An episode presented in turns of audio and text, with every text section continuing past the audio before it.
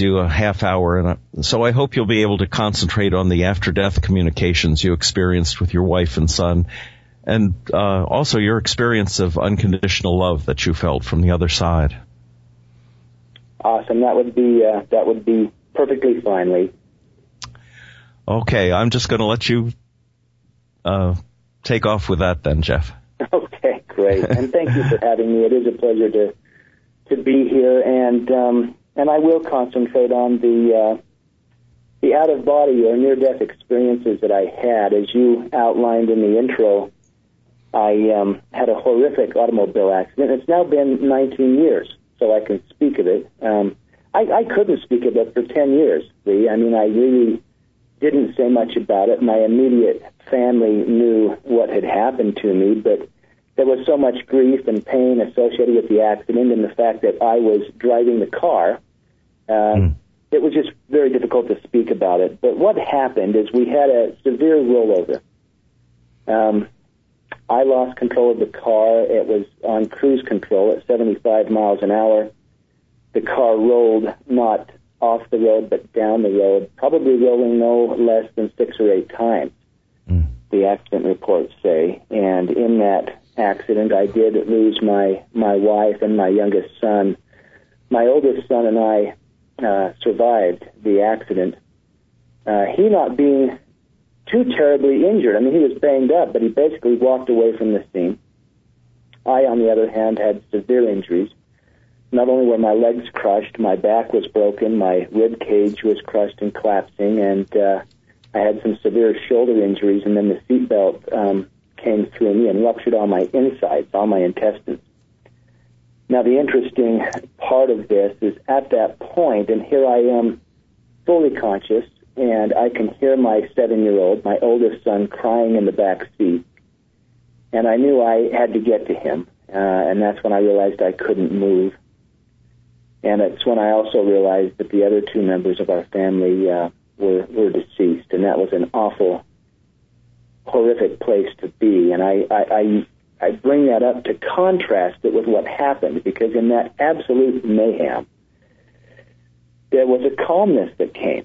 As I knew I was losing consciousness and I was able to barely speak to my surviving son, I told him it would be okay, and yet I remember feeling that that was a lie. It certainly was not okay, and I was losing consciousness, but there was an absolute calmness that came over me and it felt as if I was raising above the scene of the accident.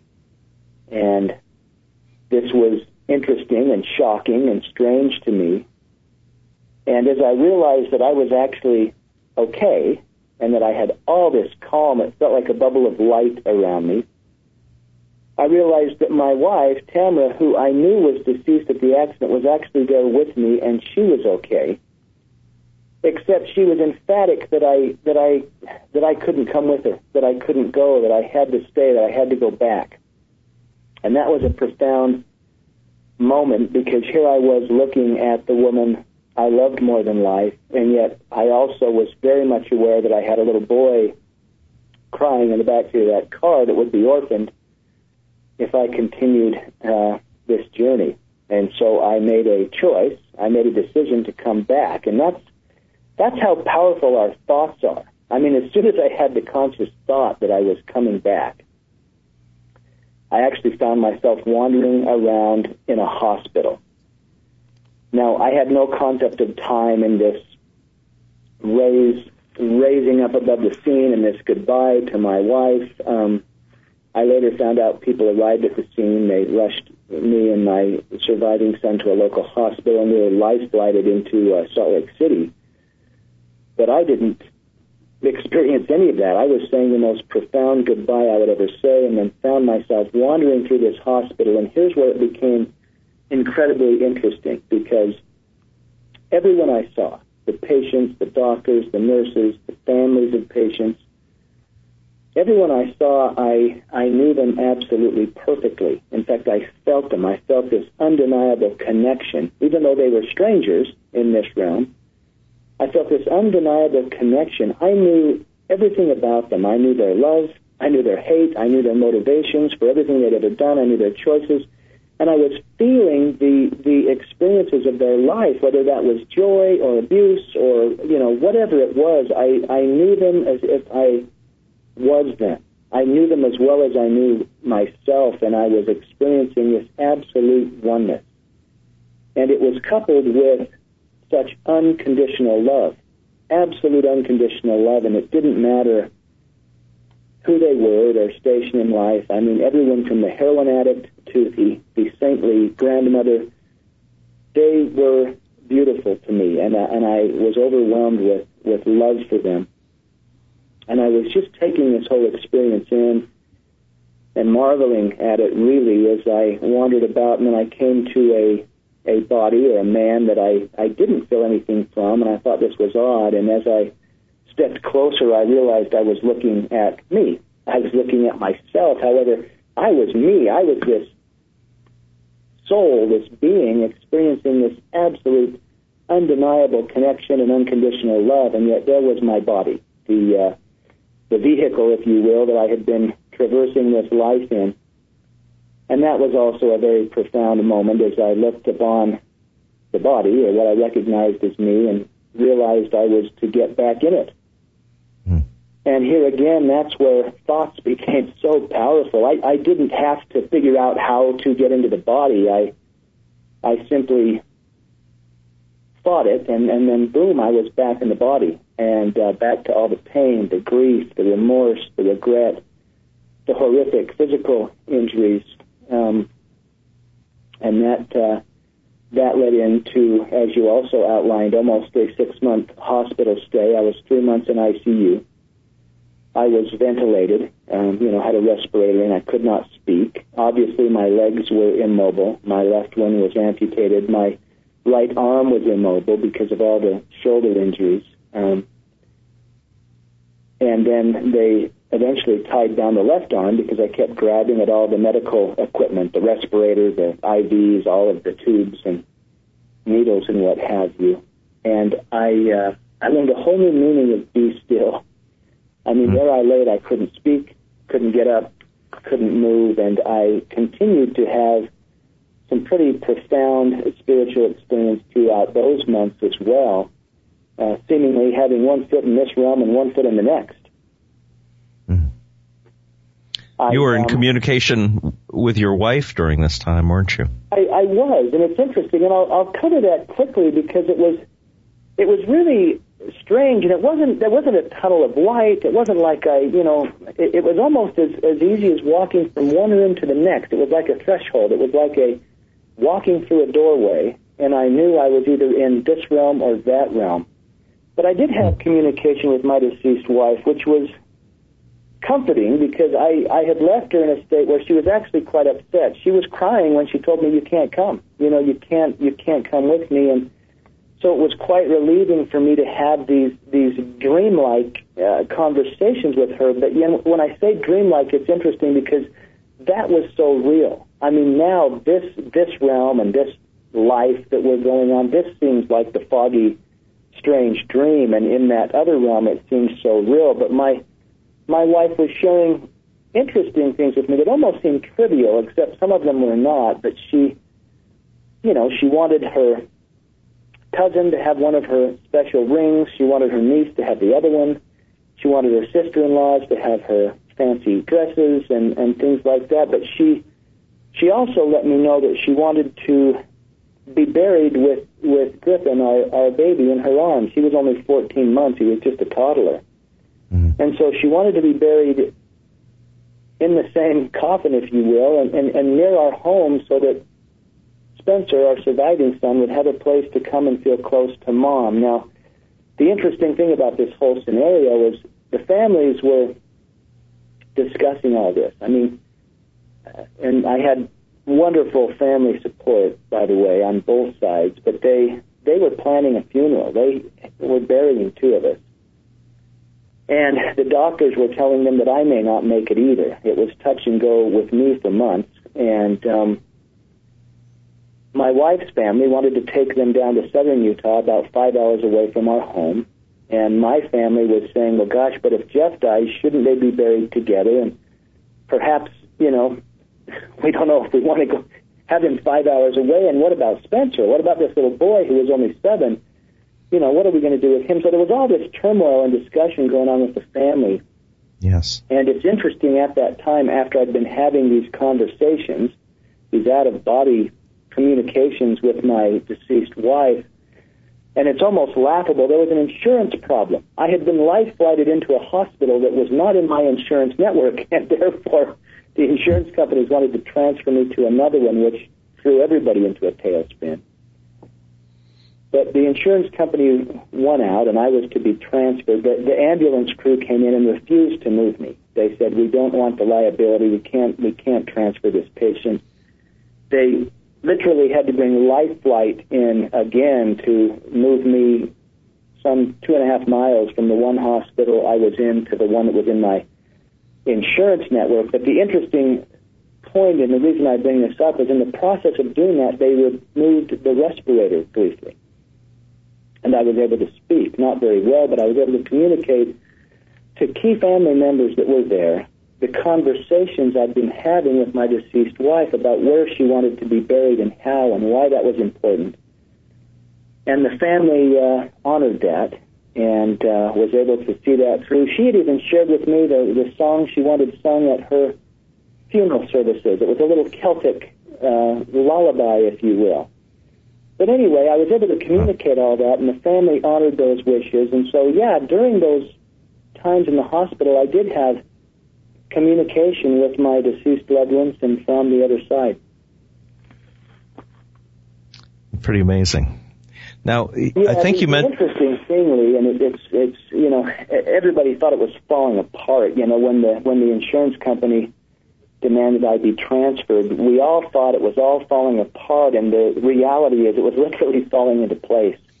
You know, had they not transferred me, had they not removed that respirator, I would have never been able to share these conversations, these feelings, these requests.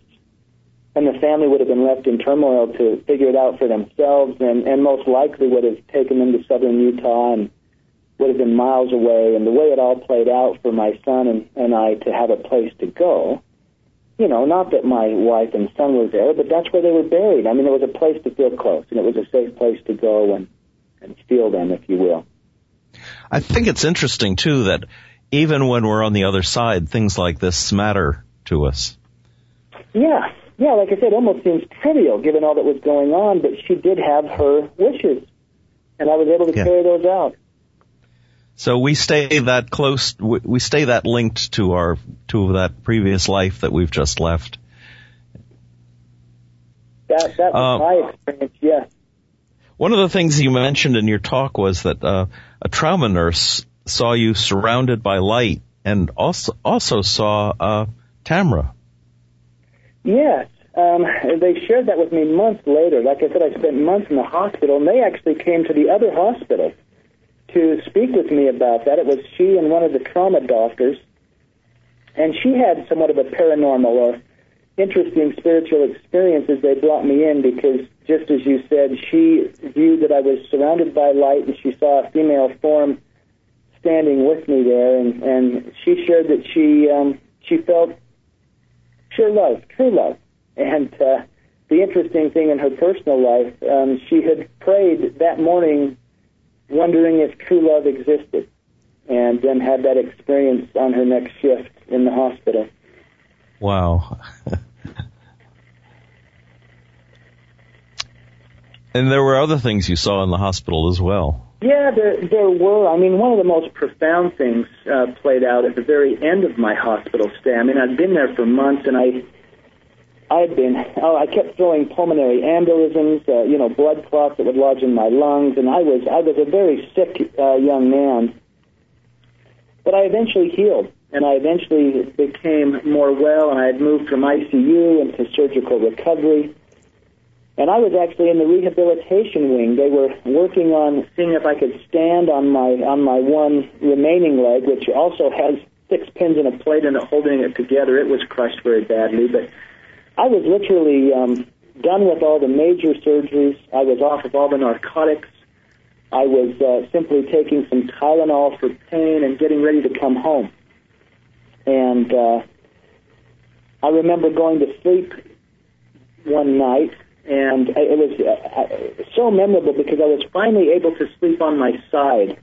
I had laid on my back so long, I had rubbed the back of my head bald, literally from being in bed that long on my back. The abdominal injuries from the seatbelt cutting me were so severe that they had had to leave the wounds open because of infection, and and um, I was finally stabilized to where I could lay on my side and and sleep, and I fell into a deep sleep that night. And in that sleep, I began to feel that rise, that light again, the same, the same feeling at the scene of the accident, where it was this beautiful, absolute calmness, this unconditional, loving, almost tangible light surround me, and I felt that that rise, that that lift. And um, as I was feeling that, I, I thought, oh my gosh, I'm, I, I remember this. This is like a dream, but it was so real. And as I rose and lifted, and, and the, the bubble of light or this feeling around me began to disperse, I, uh, I found myself in a absolutely beautiful, beautiful place. And the only word I can put on it is home. It felt like home. It felt as if I had always been there, as if I had I, I belonged there. It was so welcoming to me. It was home, and I I began running, and uh, you know just but it was such a physical experience. I could feel the ground under my feet. I could feel the energy, you know, fire up through my foot, through my ankle, into my calf, and into my thigh. I I had been a Division One athlete before the accident, and I knew I wouldn't be running around like I ever used to. But in this experience, I was running, and I was feeling it, and I was loving it, and I was enjoying it, and I as I just raced around basking in this this beautiful place and this beautiful feeling, I got the message that I wasn't there to stay. And about the time that came, I, I realized or I noticed there was this corridor off to my left. Um, and I knew intuitively that I was to go down that corridor, and I did. I began working my way down the corridor. And as I progressed down that hallway, if you will, I realized there was a crib at the end of the corridor, and so I, I raced to the crib, and when I peeked over and looked in the crib, there was my little boy. There was my little Griffin sleeping peacefully and beautifully. And I, I swept him up and I held him, and that was a very physical experience too. I could feel his body against mine. I could feel him breathing. I could feel the heat from his body. I could feel his breath on my neck, and I just marveled and began to weep, holding my little boy, thinking I, I really get to say goodbye. And it took me years to share this with anyone. I know there's a lot of people that lose loved ones and they don't get to say goodbye, and yet here I was holding him. And as I wept and marveled at that, I, I literally felt a presence come up behind me, and it was so overwhelming. I mean, it was so powerful and so cosmic and so wise, and and I, I was overwhelmed. I did not dare turn around. I I knew in my heart that I was I was in the presence of God. I I, I felt this overwhelming presence, and yet as it came closer, I also realized it was absolutely loving, and it was so personal I mean, as I was there holding my little boy and just marveling at that, I felt this divine being come up behind me and literally hold me, wrap arms around me, and as I was embraced, it's almost as if we just melded into one, and the whole universe just expanded. It was as if just a huge download came into my mind and my heart and I did have what I've learned they call a life review. I saw my life, and I saw me as a little boy, and I saw my parents get divorced, and I saw all the things I had done to cover up my insecurities about that. I saw my brothers and how they'd always been by my side. I saw, you know, I saw the mistakes I made, and yet in those arms I knew there was no mistakes. It was all in perfect order. I, I saw the things I did wrong or that I had judged as wrong, and I knew they were wrong, and I did them anyway. And yet, in those arms, there was absolutely no judgment. All I felt was pure, unconditional love. In fact, it felt as if the entire universe was honoring me, was saying, "Look how much we love you. Look at your life. Look how much we honor your choices. Look how much we honor your growth and your learning. And there was absolutely no judgment. Now, this was interesting for me. I had grown up in a good Christian home, and I was a little bit afraid of God and the fact that I might be judged. But all I felt was pure, unconditional love, and I realized the only judgments on my life were mine. I was the one saying, oh, that was bad, that was good. And yet all that love simply said, boy, what are you learning? You know, what are you learning? And look how much we love you and support your learning. And I also learned a lot about choice. Um, I was there holding my little boy, and this divine, overwhelming, loving being communicated to me not not through words, but through absolute feeling that I I could make a choice. You know that I could feel as if God had torn my family away, or I could be angry and beat myself up for the rest of my life because I was driving the car. In that beautiful, perfect moment, I had a choice. In fact, what I was told or what was communicated is I could I could give my son. I could give my son back, and even my wife if I chose, and I would be exercising some agency or will in that. I would be exercising my freedom to say I I give them back rather than feeling as if they were taken away, and that could shift things. And in that perfect, beautiful moment, I was able to kiss my little boy and and give him back. And um, and then I woke up back in the hospital bed, back to the pain and the grief and the injuries. But I I did have a little bit different insight, and um, it it still took years, but uh, but I had I had some new insights. Jeff, uh, would you say, would you interpret this uh, ability to make that kind of a decision um, free will? And is is free? How are free? How do you see free will and love tied together? Well, this is how I see it now because I, having felt that love and that lack of judgment, and having wandered through the hospital and seeing people in their absolute perfection. I mean, it didn't matter what they had done or what they hadn't done I knew we were all divine. I mean, in, in those arms, I felt that I was divine, and and if I am, I promise you, you are. I uh, I felt this unconditional love, and so taking on the world and choosing to love people, choosing to see past, you know, their appearance or, or, or choices they may have made, and looking at them as if they are divine beings, the divine children of God, if you will um, it made a big, big difference. And, and yet I struggled for years. I mean, I don't want anyone to get the wrong impression that I, you know, had this horrible accident and then had a spiritual experience and then I was okay. That's not the way it played out. I had the horrible accident. I had absolute profound experiences, but it took 10 years.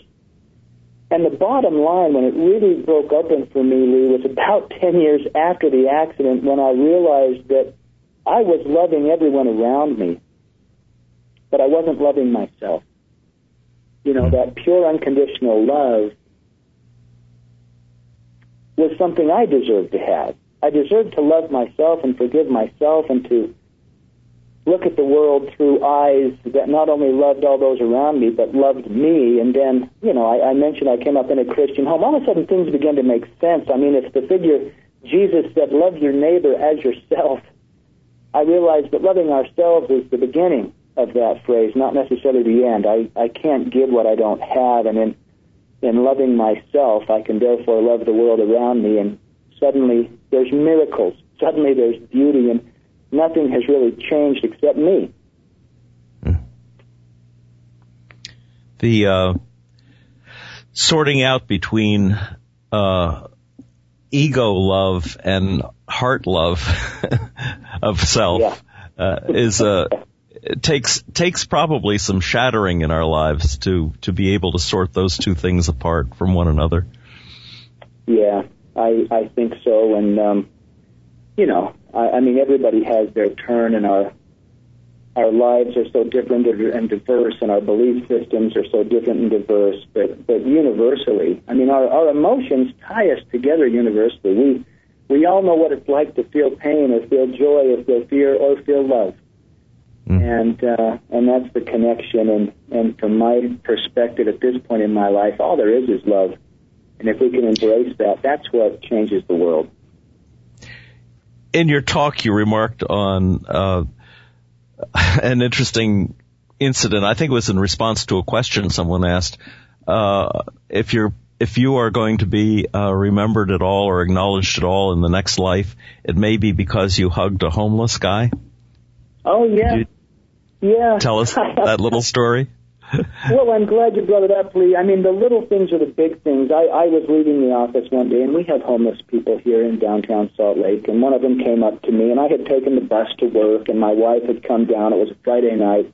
I've remarried, by the way, to a beautiful woman, and we've adopted two children, and we're, you know, now carrying on a, a whole new life. But she had come to pick me up, and we were going to go to dinner on a Friday night, and this homeless guy came and stopped me in the street and of course, he wanted money, and I was hurrying to get to the car, and something just told me. It's like a, you know, that voice in your heart. You don't hear it in your ears, but you hear it in your heart. It said, just look at him.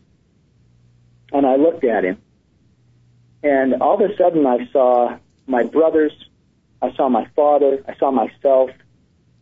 And before I even realized what I was doing, I just reached out and embraced him. I just, I just gave him a big old hug and he began to weep. Hmm. And that brought tears to my eyes. And then I, I, I heard myself say, as if I wasn't even controlling it, but I, as I embraced him, I said into his ear, I said, I know who you are. And in saying that, meaning I, I know that you're a divine being. I know that you're my brother. I know that we're connected. And he repeated back to me, I know you know. And then we pulled apart, and I'm sure my wife was thinking, "What are you doing, hugging the homeless people?" we, we both had tears in our eyes, and I would have given him everything in my wallet, and yet suddenly he didn't want that anymore. He simply basked in the acknowledgement that we had connected as as as souls, and hmm. I acknowledged his existence and his divinity, regardless of his station. And that was a the, the lesson was for me I got more out of that than anyone else. But yeah, things like that pop up, and it's those little things that become the big things in our lives. Thank you so much for telling us that. Unfortunately, Jeff, we're out of time for today, and uh, but my thanks to you for describing uh, all that you lost and all that you've gained and learned from uh, your accident, and for teaching from your experience about the healing power of love. Um, if the listeners would like to hear the show again or any other of our previous programs, please visit our website at nderadio.org. And for more information about IANDS and our upcoming conference in July in Orlando, Florida, please visit that website at iands.org. This is Lee Witting saying thanks for listening.